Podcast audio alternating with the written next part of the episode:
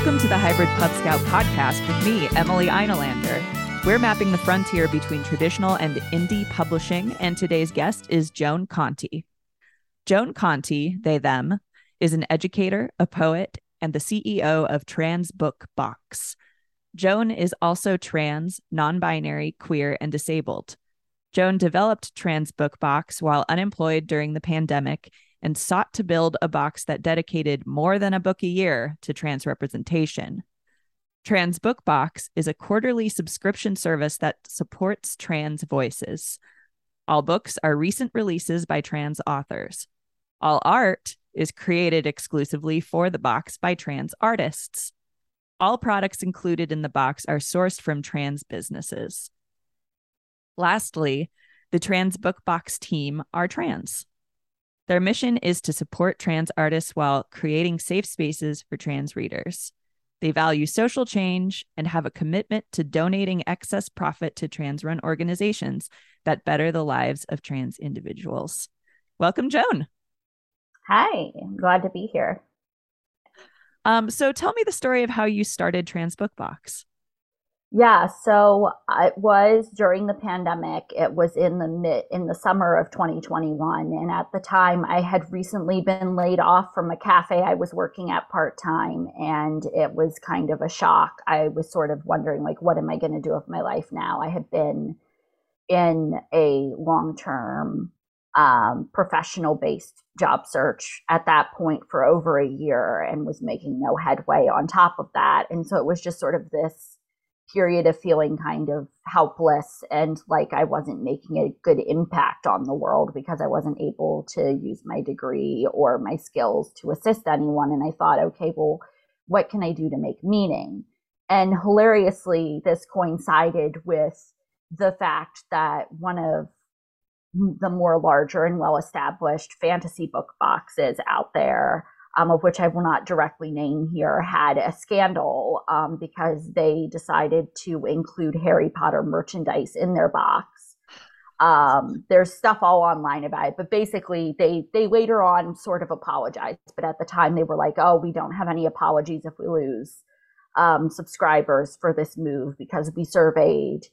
Um, you know, our people uh, that are subscribed to the box, and most of them were not offended by this. Well, I was offended, and so were many other people who were subscribed to the box. And so that was sort of the momentum. Was I was like, okay, well, how can I be the positive change, the flip side of this? And I thought about it and realized that most of the book boxes that I knew of or were subscribed to usually only focused one or less than one book a year on trans voices and i wanted to do the opposite of that. I wanted a book box that was only about trans books and was exclusively for you know trans representation trans artists trans creators um, and definitely would not have harry potter merchandise. Um, so that was sort of the momentum and i was really lucky. My mentor um, renee works with the feminist book box out of minneapolis um, and I had been a longtime subscriber to that book box and loved Renee. And I reached out and I was like, hey, would you be able to tell me all about how to make a book box happen? And to this day, she has been my biggest supporter. Anytime I have a question, I just reach out via email and I get a really quick answer. And it was really nice to have that connection of someone who already knew what to do and had already done it and had a whole bunch of tips and just was just a huge supporter of the concept of having a box that was based around, you know, having and featuring trans voices constantly and consistently. So, sort of how we got started. Do you know of anyone else doing that at this point? No, I do have so another set of colleagues and awesome friends who run the Rainbow Crate. The Rainbow Crate is an exclusively LGBT centered book box. And so they do tend to center several trans voices a year, so more often than just once a year, which is great. They're also a monthly subscription service. They're doing really amazing. So like I always suggest people check them out. Um, but they're really the only ones out there that are also featuring trans voices consistently. Mm-hmm. And they have, again, been just like an amazing resource as they've been at this quite a few years as well. Um, but outside of them, there really isn't anyone else that I've seen who is doing this kind of work. So, well, then thank you. And also thank you for the recommendations. I have written them both down. Yeah, we're a pretty big uh, the one thing I have learned is that the book box community is really a really supportive community. Like we are all out here to help one another and not to be like direct competition. So that's always been really cool. So in the past, what has been your relationship to books, reading, and writing, and how did it lead you to where you are now with, you know, particularly the contacts you've made and mentorships you've found as well? Yeah, so I always uh, like to tell people about uh, my favorite story, which is how I became a reader. So, as a young kid, when it became time in school to learn how to read, I learned how to read, but didn't tell anyone I knew how. I pretended I didn't know how because I thought that people could, you know, control my life um, if they knew I could read. It was hilarious. I had a whole conspiracy theory going. So I didn't actually let people know I could read until I was about 10, 11 years old. Um, but at that point, I had already been reading all of the textbooks off of my dad's shelf from college, um, just in secret. So I have been a reader for a very long time and read obsessively. Um, I went to school to get a writing degree. So my specialty is poetry, which um, is really niche, a really niche uh, genre to be a part of. Um, and then sort of I went into focusing my life on books. I was on booktube for a while. I had a booktube channel for about a year between 20 early 2021 and early 2022 and that was an insightful experience. It really got me reading even more than I already was. Um, and this this now this book box is my biggest connection to reading and my biggest fuel to keep reading. Has been to really dedicate a lot of my reading time to finding all the trans books and reading as many of them as possible. As someone who uh, also wanted to stay connected to books in terms of a self-motivated project i totally understand the de- the desire and the drive to be like well you know, for example, I am working at a cafe, but I still want to stay attached to books. So I'm going to do my own thing and do it my way. So, what goes into each uh, trans book box package? Yeah, so right now our book boxes are primarily based around two main components, which is a book and art. So our books are now con- consistently signed books, which is really amazing. Oh. I've made ah. really the effort to get in touch with authors and really communicate with them, sort of that it would be great to have these books signed. So they are signed. Um, and then we hire on an artist to ba- basically make a postcard type art print as well as a bookmark that has art themed around the book. So it features either the characters or something connected to the theme of the book um, and those are also included. And then we've been working really hard to include usable items. We've featured things in the past like pins. We've also featured candles. Um, we've had like towels. Um, and I'm I'm still brainstorming what the next usable item is going to be. One of my things that I'm trying to think about is how we can mesh sort of the art that we're already creating and the usable items so that they like feature both objects in one. Um, and then, really, on top of that, just to add value to the box, we have a newsletter, which I print and include in the box, but also that is emailed to our mailing list, which includes people who, you know, might not be subscribed to the box, but want to see what we're doing. So we do have a newsletter. And then I also um, make sure to have an interview with the author. It's usually on our Instagram sometime in the two months following the book box, and that's also available to everyone. But we really try to see if we can get questions from our subscribers about things they might want to ask the author during the interview. That's so cohesive. And so the uh, usable item is that also in the same way as the art sort of thematically tied into whatever book you're using? Yeah, so I kind of just pick it based on sort of what I think might go well with the box and also sort of where my connections are. So usually the, the items are sourced through trans businesses. And so I sort of think of like, oh, who do I know that's making things right now and who can I have a connection with? So that tends to be a bit, little bit stronger than the theme of the box, but it would be nice to in the future have it be sort of a mesh of both who do I know that makes stuff and how does it connect to the book. Mm-hmm. And are those usually local people or are they people you know remotely mostly? Yeah, so it's been from all over. The candles we featured were actually a connection through my mentor Renee. She had worked with this company called Homebody Candles Minnesota, and they're a Minnesota-based company, and they also have a book subscription service that's a used book subscription service. They send like a random used book based on your reading taste with candles. So they're also an amazing resource for that. But I knew that they were trans run and made really nice candles. And I had in my mind candles are what go with this box. So that was sort of what put that one behind. We also, when I featured some towels, um, I think that was in my first box. That was also through a connection with the feminist book box. They had connected with um, a small business that was run by a teenage trans girl who was creating art. Um, and so it's just sort of been like, where do I, where do I find these connections? I've also been thinking if I could like head out to, you know, um, some more farmers markets and things this year to see if there are any local people that I could find and connect with and contract with, because that would be really great. That is a great idea. So, for the books themselves, would you say that you gravitate toward any particular genre? Yeah, so we've actually had a pretty good mix of genres. I think the thing that has been pretty consistent so far is we have featured a little more young adult voice than we have adult voice. And so I'm hoping to balance that out this year. It's definitely difficult when you run a quarterly subscription service because you only have four options a year to really work with and, you know, play around with. Um, but we featured a variety of different things. Our goal, really, or my goal, I should say, is like to make sure that each box has a different set of representation so that we're evenly displayed. So different types of trans voices, you know, mixing it up so that we have non-binary voices, we have gender fluid voices, we have trans masc and trans femme voices, but also that we have disability rap, we have BIPOC rap, we have a variety of LGBT rap, like making sure that it's not always dominated by one specific set of voices. And so that has been more of the thing I've been mixing up. Um, I did just do an annual survey of my subscribers, and it seems like fantasy and thriller were the two genres people liked the most. So that gives me at least a little bit of fuel on what I might be looking for coming up this year. Because um, ultimately, I want it to be something that is built by and for the subscribers. So, like, whatever it is they really want to see is what I would also like to put forward, with, you know, on top of my mission of making sure that we have a variety of voices inside of our boxes. I can imagine finding books like that, or even, you know, a fantasy slash thriller, um, could probably inspire some fun conversation among the people who are subscribed. Um, do you have a community where people talk about the books and the items that they get?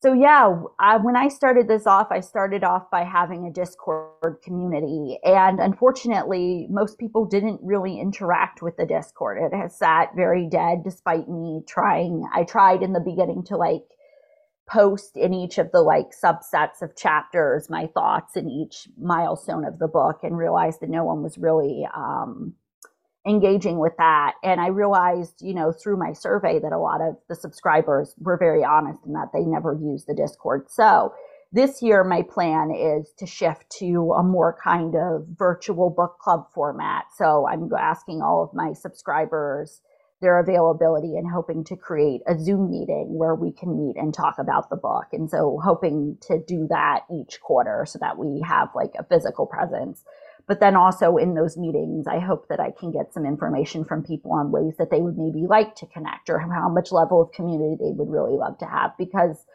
you know, that was a big part of my inspiration for this. Like a lot of book clubs, a lot of book boxes don't have a book club component. It's just kind of you read on your own. And my mentor actually does have a very good community. Um, she runs her community through like Zoom book club meetings Zoom meetings with the author and um, through Mighty Networks, which is kind of like become kind of an alternative to Facebook. It's like Facebook Ask, but kind of an online thing where you can make posts and comment and stuff. So, can you say the name of that one more time? Mighty Networks. Uh, Mighty. How do you spell that? Uh, M I G H T Y. Okay. Oh, oh, okay. Mighty. Got it. yeah, it's sort of a new new age. I think it came out like a year ago or maybe 2 years ago version of like Facebook that's supposed to be like more socially equitable and ad free. Um, yeah. So I, I feel like a lot of us are kind of in this uh social media liminal spy- space right now where we're trying to decide where the best place to go next is um, since there's been so much decimation of the ones that we've used in the past Yeah, so definitely that has been also my goal is like to figure out what social media do my subscribers use and like what is their favorite. So far, it seems like Instagram is winning over Twitter. Most people apparently have ditched Twitter at this point. Mm-hmm. Um, so that also came through in the survey. People were like, yeah, Instagram is where I go to find all my information. So it's really important to know where your subscribers are. I mean, I guess I can see doing some Instagram live sessions. yeah, that could also be an option as well. Mm-hmm. It sounds like you do a really good job polling people um, and listening to your subscribers instead of having it kind of be a one way broadcast sort of situation. Yeah, and that was that was intentionally a part of the model because I felt like, you know, I think it's important uh, to feel like as a subscriber you have control over what's going to happen. I feel like a lot of book boxes just make stuff happen and sort of, you know, I, I have seen, you know, annual surveys and stuff, but I would really like to do more than that. Um, eventually, if I get a big enough subscriber base, I would like to have voting on books, like just putting forth options for the box and having people vote and choose whatever it is the most people want to read. Um, so that's also a future goal of mine yeah very book clubby like uh, there's something so personal about that that feels like it's connected to something older and i, I love that. Um, so how do you get the books themselves? Um, and do the sizes of the publishers play into that at all? Um, do they cooperate with you or do you just buy the books yourself? How's that work yeah, so most most publishers have a place where you can register with them as a bookseller, and you're a small bookseller is basically what it is, and that includes book box subscription services and like extremely tiny bookstores. Um, basically, how I've gone about picking books is sort of two ways. One way has been sort of doing research on what are the new releases coming up and trying to pick something that you know has a different voice we haven't featured before and then the second way this has happened is publishers have personally reached out to me saying that they have a book they would like me to feature. And it's sort of a mix.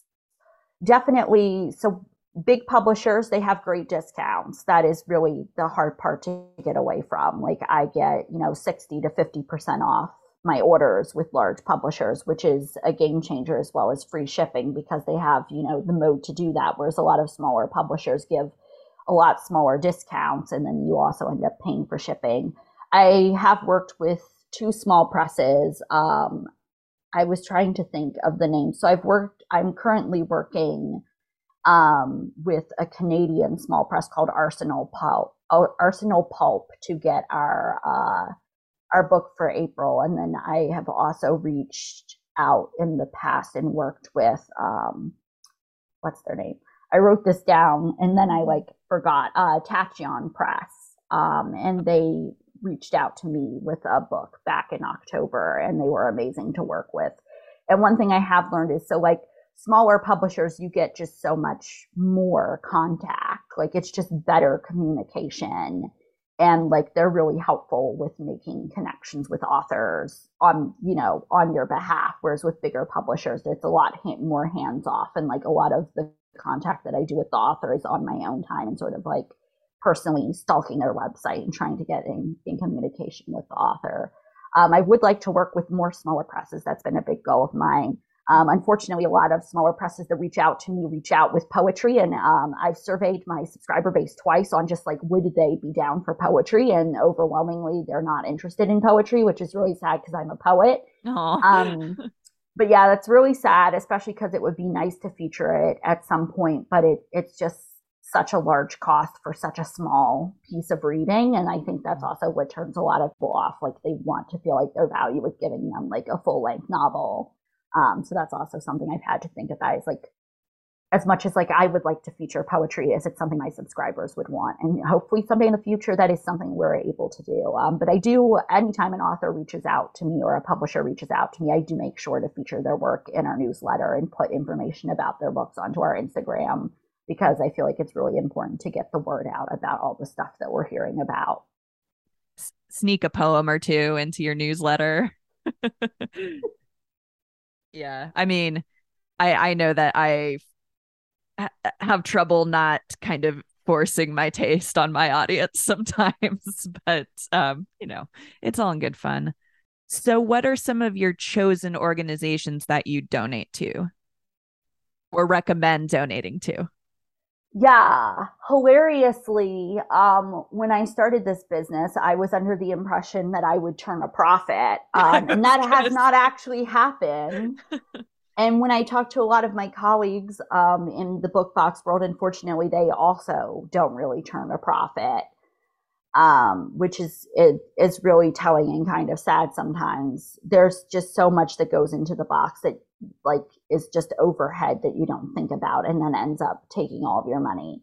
Mm-hmm. Um, my goal at some point here will be this year to make a donation is my plan. If we can keep on saving up money and then whatever excess profit we make this year can go to our first donation, which would be really great.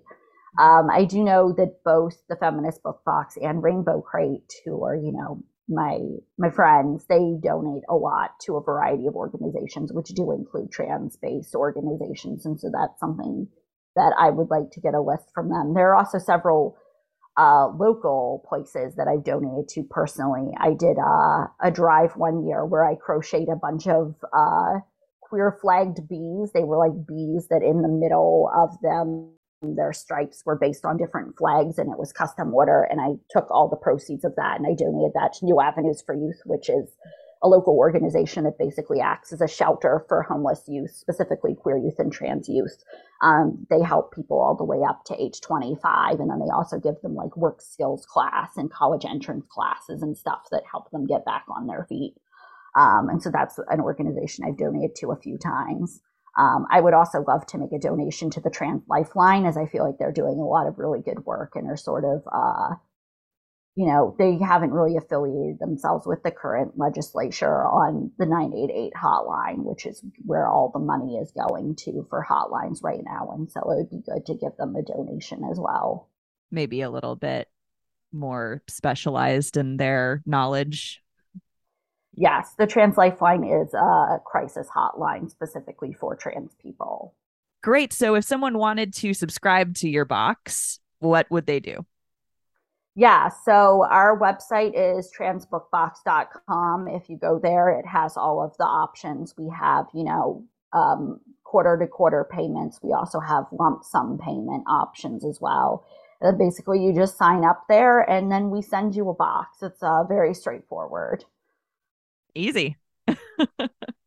um, we also so- have a mailing list, so that that form is also on our website. So if anyone wants to go there, there's a button that says like sign up for our mailing list, and you can enter your email, and then we add you to our mailing list. Mm-hmm. Is your email list? Does it also just come out quarterly, or is it a little more frequent than the actual send out?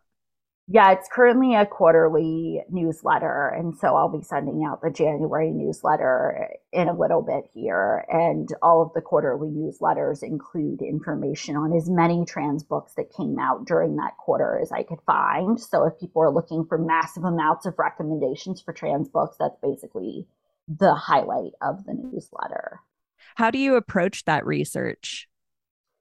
Yeah, so I do a lot of reading articles that people have written. So, not reinventing the wheel, but also just looking at any author I know about that's trans and seeing if they have any books coming out.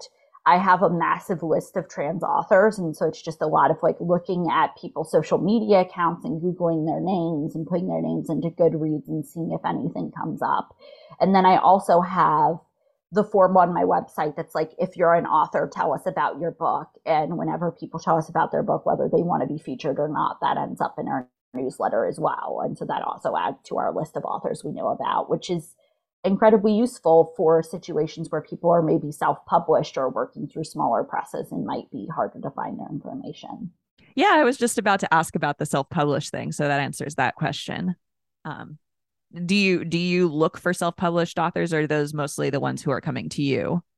They're mostly the ones that are coming to us but sometimes it happens the other way around. The book that i'll be featuring in our next box in april um, is hazel jane plett. And um, i basically learned about her book through listening to one of my favorite podcasts which is gender reveal. And gender reveal is another local podcast. They're centered here in portland. Mm-hmm. um, And yeah, I've run ads on their podcast as well before. So that has also been really helpful for finding community. And like people are like, oh, I'm an author and I listened to the podcast and heard your ad and like I want you to know about my book.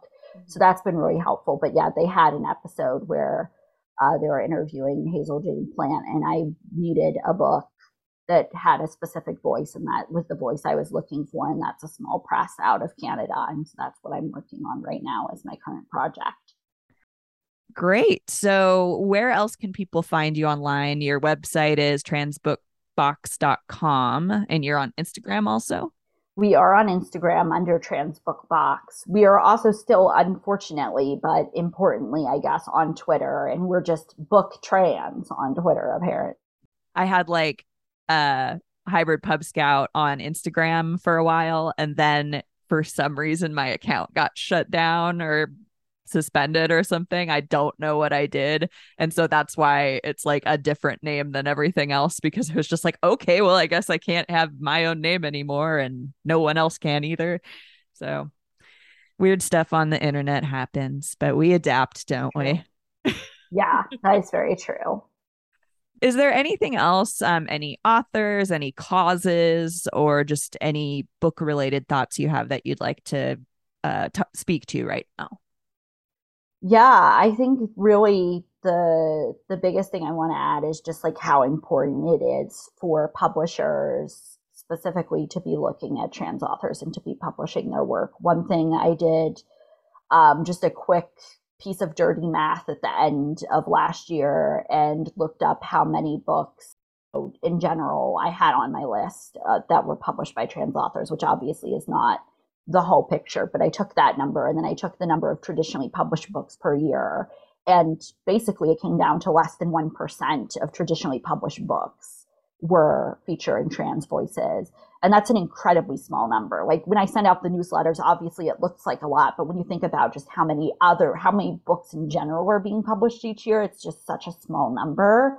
And so i think it's really important that publishers be doing more and that they're looking for these books and that they're trying to get these books published. And i think that's where you know indie publishing is doing a lot more because there are a lot of presses out there that are working really hard to get minoritized voices featured, voices we don't normally hear from. And I feel like large publishing isn't really as focused on that. They like pick the flashy books or the books that, you know, are going to be extremely popular, which is great, but it also leaves so much that doesn't happen. And I would love one day to be just so overwhelmed by choice that I can't even decide what to feature in my box. That would be great. But right now, the numbers are just incredibly small and 1% is not representative of of the population of trans people in this country or the world in any way whatsoever yeah i don't even remember what the number is last surveyed i think it's like larger in youth but that's just i think because more studies have been done to figure out how many youth identify as trans or non-binary at this point as compared to adults mm-hmm. Well, and also maybe just have an easier time talking about it or feel safer coming out despite, you know, the crackdown apparently that's happening. Yeah, that's definitely one thing that I tell people all the time. Like people are like, "Oh, you know, it's the youth, it's the hip thing. Everyone wants to be trans or non-binary." And I'm like, I don't really think that's the case. I think it's just in a very good thing when I say this that people feel like they're able to come out at a younger age, they're able to talk about it at a younger age. Whereas I think for a lot of us who came out a bit later in life um, and had that realization later on, it wasn't because we weren't always trans or non-binary, just we didn't know, we didn't have the language, there wasn't a way to talk about it yet. And so I think that that's also very important that we keep that in mind. And I would love to to be able to, you know, right now, a lot of the books that I feature are young adult, and I would like to move into also featuring a lot of adult voices and featuring voices by trans people who did come out later in life and found their voice at a much later age. Yeah, it wasn't it wasn't a, oh I want to be trendy thing for me. It was more just like why am I crying all the time? yeah oh, i love different. i love the argument that like that being trans can be trendy and like have you ever tried it because uh it's kind of hard have you ever talked to someone who isn't online and tried to explain like who you are to them I don't know. I'm I'm sometimes I'm just like, well, I've been a weirdo my entire life anyway. So if they don't get it, that's basically just par for the course as long as they're not assholes to me. Um, but I know that's just my feelings and not the same as everyone else. But yeah, it's it's not a it's not an easy even even when you have a relatively cushy life, like I will admit I do. It's it's it's not the cushiest part of it for sure. But worth it. I'm happy.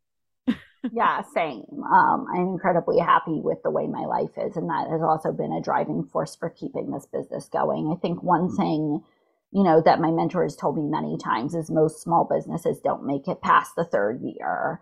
And I just made it past year one, so I'm one third of the way Yay. towards surviving and you know it's really important to to focus on that especially at a time when you know i finished my first year of business in debt which was not where i wanted to be and i hope to finish the second year of my business not in debt but I think the thing sometimes is like if you want to do something subversive, and in this case, you know, it is it is subversive. It's very political to run a book box called the Trans Book Box. Mm-hmm. Um, like I want to be doing this for the right reasons, and you know, the right reasons don't include making money. That wasn't on my list. Not saying that there's anything wrong with being a small business and wanting to make a profit, because business should turn you a profit but I realized for me and for the model, I'm trying to create a model where I can be my full self, where I can be trans, where I can be disabled and run a small business that maybe turning a profit isn't my main goal, but my main goal is instead to make a community and to build the thing that I've I've worked so hard to make.